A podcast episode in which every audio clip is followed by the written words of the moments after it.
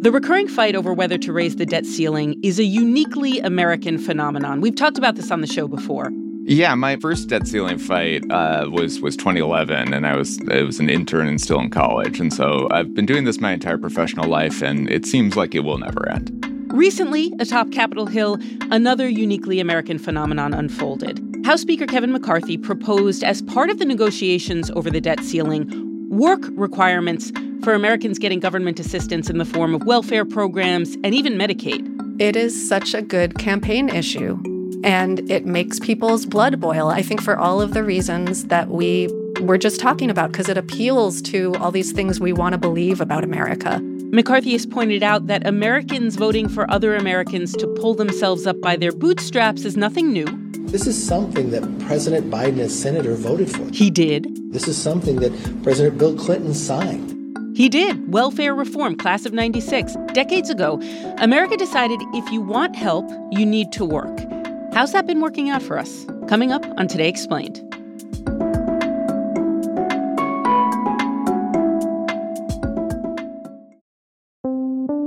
For Today Explained comes from FX's The Veil, starring Elisabeth Moss. If you like spy thrillers or indeed Elisabeth Moss, then you might want to check out FX's The Veil. It's an international spy thriller that follows two women as they play a deadly game of truth and lies on the road from Istanbul to Paris and London. Oh, I'll go. One woman has a secret, same here, and the other has a mission to reveal it before thousands of lives are lost. FX is The Veil, now streaming only on Hulu.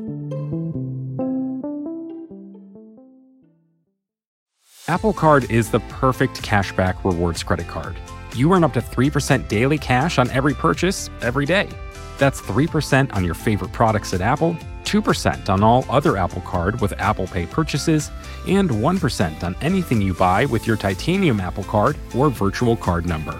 Visit apple.co slash card calculator to see how much you can earn. Apple Card issued by Goldman Sachs Bank USA, Salt Lake City branch, subject to credit approval, terms apply. It's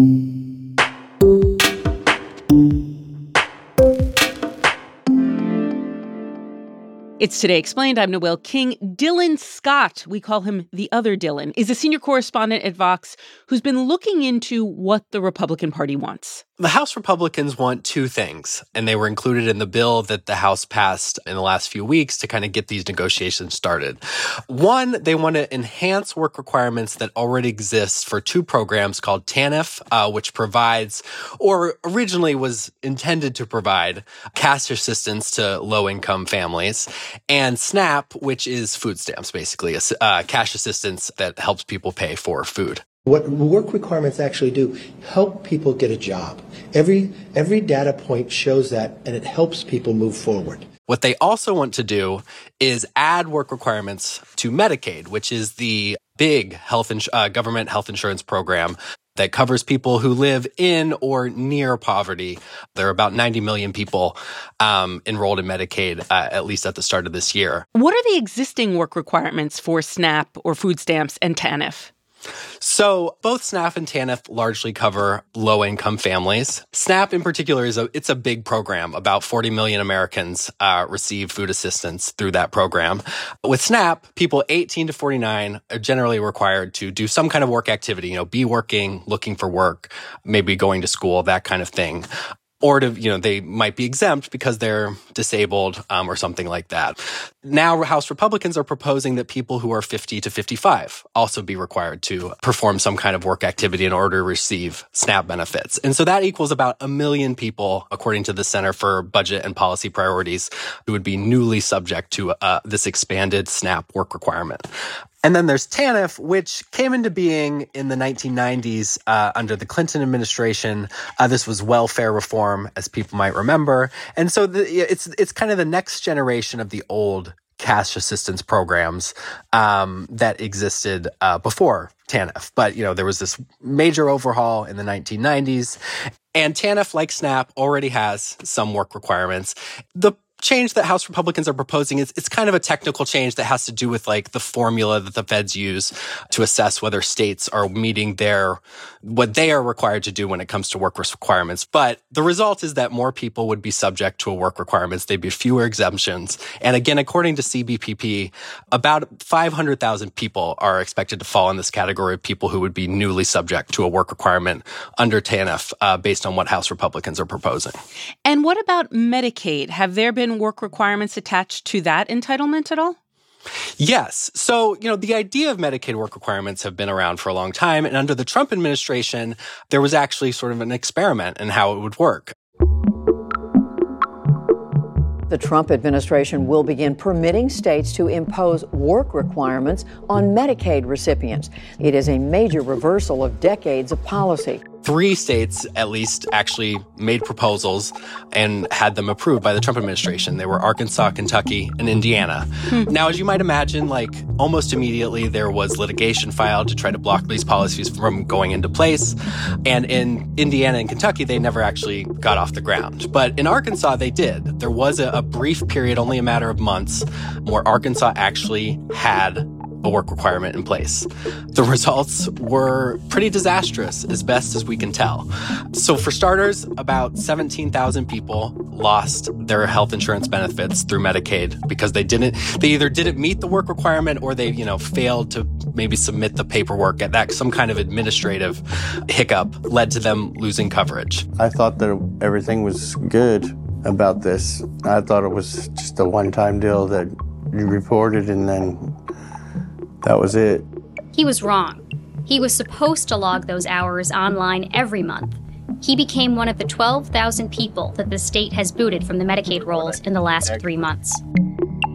But what researchers went back and looked at later was like, okay, so people lost their health insurance. But like, part of the idea of work requirements in Republicans' mind is like, with a work requirement, people are going to try to get a job. You know, maybe that leads to them getting another job and eventually making more money and potentially getting a job with health insurance. Mm. And, you know, the goal here is to move more people off of government assistance. And so these researchers went back and looked at Arkansas and said, okay, like people lost coverage, but did they, was there any change in their employment situation? And basically what they found was no, there was not any meaningful, you know, improvement in employment, especially among this population of people who were subject to the work requirement. And so it seemed like the end result in this, this brief experiment that we had with work requirements in Arkansas was that people lost coverage, but it did not lead to them getting jobs. It did not lead to them getting health coverage some other way. It probably just led to them becoming uninsured let's say that I am the person that the the Republican Party is talking about. I am the person who currently does not hold a job. They want me to do what exactly? Under what House Republicans are proposing, people have to work or perform some kind of work related or community service activity in order to continue receiving Medicaid benefits. And so that's 80 hours a month, works out to about 20 hours a week, which is sort of what's standard for these proposals. And that's what exists already in SNAP in particular. And so states would presumably create, you know, paperwork that people would have to file to show that you know you have met that requirement. You are working these numbers of hours. But if the effectiveness of work requirements is unclear and a situation like arkansas suggests it actually doesn't work at least not as well as it's supposed to why do republicans feel so strongly about work requirements? Well, here's where I think it's maybe useful to bring in like the political context here in terms of the debt limit negotiations. You know, Republicans they want to get something out of these debt limit negotiations. My Republican colleagues would like to see a plan that actually starts to bend that curve of exponentially increasing spending. We want to claw back some of the COVID funds that are unobligated. We want pro growth policies like HR 1 on. They inter- set out a marker very early that they needed to get something in exchange for listing lifting the debt limit, even though it could lead to very serious economic consequences. And they put on, put it out very early that they work requirements for social programs was a priority for them, along with, you know, spending cuts in general, permitting reform, a couple other things. I thought that language was telling like it was very vague. Like work requirements for social programs was the language i saw used uh, you know early on from like really good uh, congressional reporting outlets like punchbowl news. And you're talking about snap what, are you, are you, which program are you talking about specifically? Look We're talking about all the programs. Mm-hmm. But now we're in this this haggling game between the White House and Senate Democrats and the Senate in general and House Republicans. And there's been some signals that like there's the potential for a trade here if we're going to be sort of crass and cynical about it. The Biden White House has said we're not doing a policy that would result in people losing health coverage. And they themselves, like the administration, has released projections that like as many as 20 million people could be at risk of losing health insurance under Medicaid work requirements. So it's going to be really hard for them to then agree to Medicaid work requirements as part of a final debt limit deal with uh, the House. But it's not that hard to imagine a situation where Medicaid work requirements get dropped by House Republicans because the Democrats have said this just isn't going to happen for us. But some kind of deal on SNAP and TANF is reached. And, like, you know, for the people who would be subject to these work requirements, obviously the consequences are very real. Um, but if you take a step back and look at it at a really high level, they are relatively marginal changes to work requirements that already exist, as opposed to with Medicaid, like it would be an entirely new policy that, beyond this brief experiment in Arkansas, hasn't really existed before. I'm not going to accept any work requirements that's going to impact on medical health needs of people. I'm not going to accept any work requirements that uh, go much beyond what is already what I, I voted years ago for the work requirements that exist but it's possible there could be a few others, but not anything of any consequence. Coming up from Capitol Hill to Elizabethan England, the history of work requirements.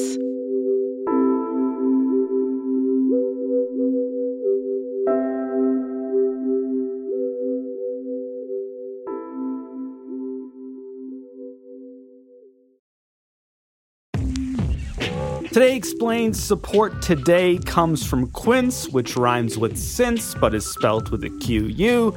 The poet John O'Donohue once said, we're getting very classy here, when one flower blooms, spring awakens everywhere. Now, I don't know exactly if that's true, it tells me to tell you, but I do know that Quince offers timeless essentials that they say never go out of style no matter what the season. And honestly, that also kind of sounds like a poem, doesn't it? Not only that, Quince says all of their items are priced 50 to 80% less than similar brands. Take it away, Claire White. The style feels great. It feels really timeless. It feels like a cut that I could wear over and over again and through a lot of different seasons. I love a plain sweater. You can upgrade your wardrobe this spring by going to quince.com slash explain for free shipping on your order and 365-day returns. That's Q-U-I-N-C-E dot com slash explained to get free shipping and 365-day returns. Quince.com slash explained. It rhymes with since. Apple Card is the perfect cashback rewards credit card you earn up to 3% daily cash on every purchase every day. That's 3% on your favorite products at Apple, 2% on all other Apple Card with Apple Pay purchases, and 1% on anything you buy with your titanium Apple Card or virtual card number. Visit apple.co slash card calculator to see how much you can earn. Apple Card issued by Goldman Sachs Bank USA, Salt Lake City branch, subject to credit approval, terms apply. You're listening to Today Explained. My name is Krissy Clark, and I am the senior correspondent and host of the Marketplace investigative podcast, The Uncertain Hour. We explore obscure policies, forgotten histories, and why America is like this. and so we've looked at lots of things, including the long, fraught, and really misunderstood history of welfare. Is the call for work requirements to get entitlements like SNAP and Medicaid anything new? Not at all, is the short answer. All the way back in Elizabethan England, there was this idea of the deserving poor people who were too old or too young or too sick to work, and those people were considered deserving of help. And then there were what was called the idle poor, people who it was thought could work but refused to work. They were whipped in the streets and then sent to poorhouses often where they were forced to work. And then there was also this group of folks that were called the able bodied poor, people who it was thought wanted to work but couldn't find a job. And they were also required to do labor often in return for aid. So, going all the way back to that time, we have these impulses to sort of try to sort people and figure out who deserves this help. Are they working hard enough to get it, or are they just being lazy? Okay, and then we fast forward 11,000 years to the creation of the United States. When in the US do we first start proposing things like work requirements? Yeah, so imagine a world where welfare, cash assistance for poor families, was completely uncontroversial, hmm. didn't even go very noticed and had no work requirements attached to it. And in fact, the whole idea of the earliest versions of welfare, this is back in the early 1900s, was to help mothers, often widowed mothers, who didn't have a male breadwinner, to stay in the house, not work, so that they could raise their children. These were called mother's pensions. To provide for children who have lost their breadwinners, the state and federal governments provide monthly cash payments so that these children may grow up at home with their own families. The program was pretty uncontroversial. Different states and localities had these cash assistance programs for poor families. But that question about who was deserving and who was not was still lurking in it.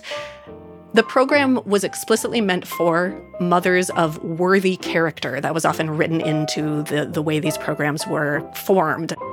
And of course, that's a really subjective term. Oh, yeah. And it was up to local officials who were running these programs to decide what that meant. And very often, in fact, usually, that meant white women. In 1931, only 3% of the people getting these mothers' pensions were black. And in the deep south, where most black people lived, the mismatch was even worse. There were about 3,000 white families who got this help, and only 39 black families. When welfare really starts to get noticed and get all this public scrutiny and more calls for we need work requirements to determine, you know, who are the loafers, who are the lazy people that are just on this program even though they could work, that really starts to take hold in the late 50s and early 60s. And that is at a time when the welfare rolls have become more inclusive and more Black families are, are joining them. That's the moment when it starts to get a lot this this program starts to get a lot of scrutiny and especially in this town Newburgh New York this is one of the first places that really experiments with work requirements and it starts in the 60s with this rumor oh that there are signs in bus stations around the south saying move to Newburgh, New York so you can get on welfare and not have to work. Completely unsubstantiated. There is no evidence that there actually were any signs like this. Mm. But this rumor took hold in Newburgh, and this one politician, the city manager of Newburgh, starts to just laser focus on blaming all of this on these black migrants on welfare. And so he wages this war against welfare and puts some of the very first work requirements in place in the country that are meant to sort of quote unquote weed out chiselers, as he calls them, people who are just loafing on the rolls. We challenge the right of freeloaders to make more on relief than when working. We challenge the right of those on the relief to loaf by state and federal edict. And we challenge the right of people to quit jobs at will and go on relief like spoiled children. Very quickly, groups like the NAACP, the local chapter in town, they see what's going on hmm. and they push back. The federal government, state government, they start to look and say, actually, this is illegal. We, like you, you can't put work requirements into this program. That's not part of the policy. Eventually, the city manager, Joseph Mitchell, who had championed this idea, is run out of town. The work requirements are canceled, rolled back. But a seed was planted. And of course, that comes to a head in the 80s and 90s when welfare reform takes hold and you hear rhetoric around quote unquote welfare queens and f- welfare fraud and all of these people who are just dependent on the government and want a government check and not a paycheck. The question I ask about any welfare reform proposal is will it help people become self sufficient and lead a full life, or will it keep them down in a state of dependency? The big thing that I remember, Krissy, about welfare reform, those two words together, is that it was Bill Clinton who signed it into law. It was a Democrat. What did Clinton's welfare reform law do exactly? So it basically took what this program, ADC, Aid to Dependent Children, or eventually it became AFDC, Aid to Families with Dependent Children, what everybody calls welfare. It takes that program and turns it into what is now known as Temporary Assistance for Needy Families, or TANF. The whole idea was, and you know, what you heard Bill Clinton talking about all the time is this bill will help people to go to work so they can stop drawing a welfare check and start drawing a paycheck. What does work count as? Like, how do they know that I'm working and what kind of job do I need to get? Like, what are the specifics? You're speaking my love language right now. Let's talk policy. so yeah, it I think and it is it's really confusing because I think there is this sense of like, oh yeah, of course, you know, if you're poor, you should get a job. You should be working if that's the best way out of poverty. But if you look at like the details, sort of where the rubber meets the road of like, okay, we, have said we want to require people to work in order to get welfare. What does that actually mean? How do we actually turn that into policy? Basically, what it does is it requires a person to be doing a certain number of hours, usually between 30 and 35 hours, of this list of 12 federally approved work activities, quote unquote. And so, uh, so a paying job could count as a work activity, but then there are all of these other activities. One is job search. There's also going to job readiness classes, sort of these motivational classes where you learn how to dress and how to interview for a job. There is some like vocational training, but only short term vocational training that counts as work. That is the main metric that any state welfare program they have to show to the federal government each month. These are the number of people that are on our welfare rolls who are able bodied and we've deemed they can work. And so they're subject to these work requirements. And out of them, how many of them are actually doing the right number of hours? And so what has happened the whole thing has kind of become this compliance machine where there is so much red tape and paperwork involved in monitoring and documenting whether people are involved in these work activities and proving that they were there at the right time. That is what most of the energy is spent on.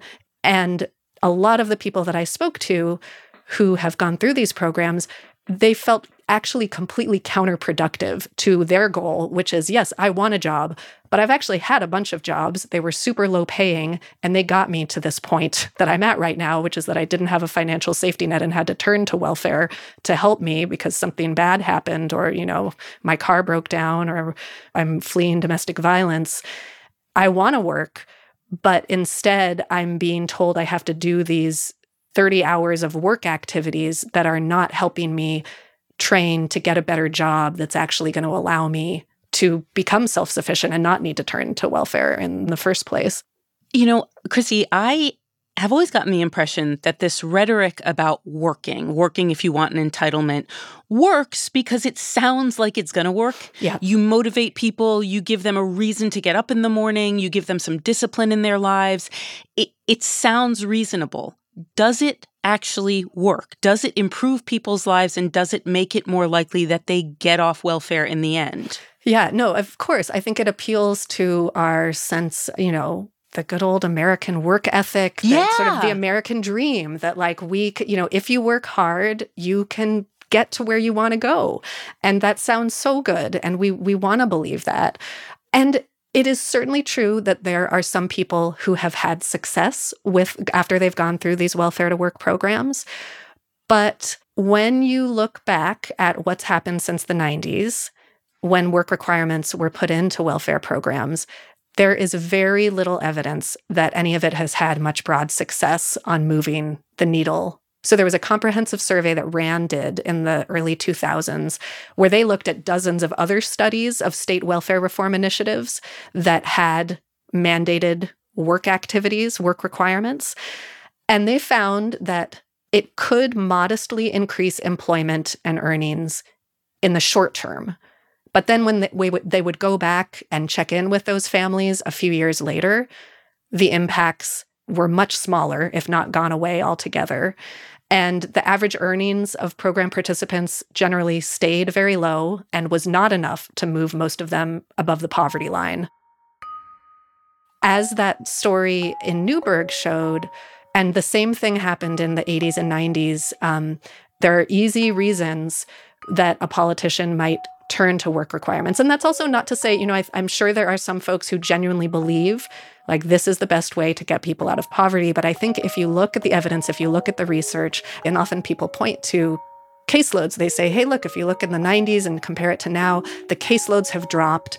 That must mean the program is working, that people are not turning to welfare because they don't need to, because they're not in poverty anymore. But if you actually look at the statistics, now, out of every 100 families that are in poverty, only 21 of those families turn to welfare anymore. So it's not that there aren't people in poverty, it's just that they are they've kind of given up on the system, I think often because they feel like the system has given up on them. Krissy Clark is host of The Uncertain Hour from Marketplace. It is a rigorously reported and beautifully produced podcast. Krissy, thank you so much. Thank you, Noel.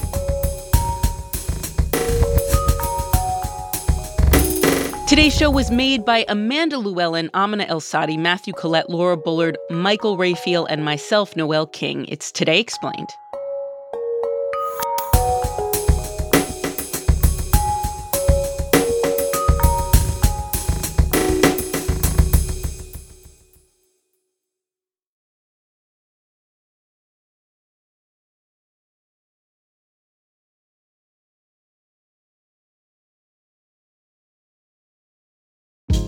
Hey, this is Scott Galloway, author, professor, entrepreneur, and most importantly, host of the Prop G podcast. We got a special series running on right now called The Future of Work, where I answer all your questions on surprise, the future of work. Questions including what are we missing when we work remotely, or how do we handle work life balance when a major opportunity comes knocking? From the provocative to the technical, we're offering insights you won't want to miss. So tune in to the future of work, a Prop G Pod special sponsored by Canva. You can find it on the Prop G Pod wherever you get your podcasts.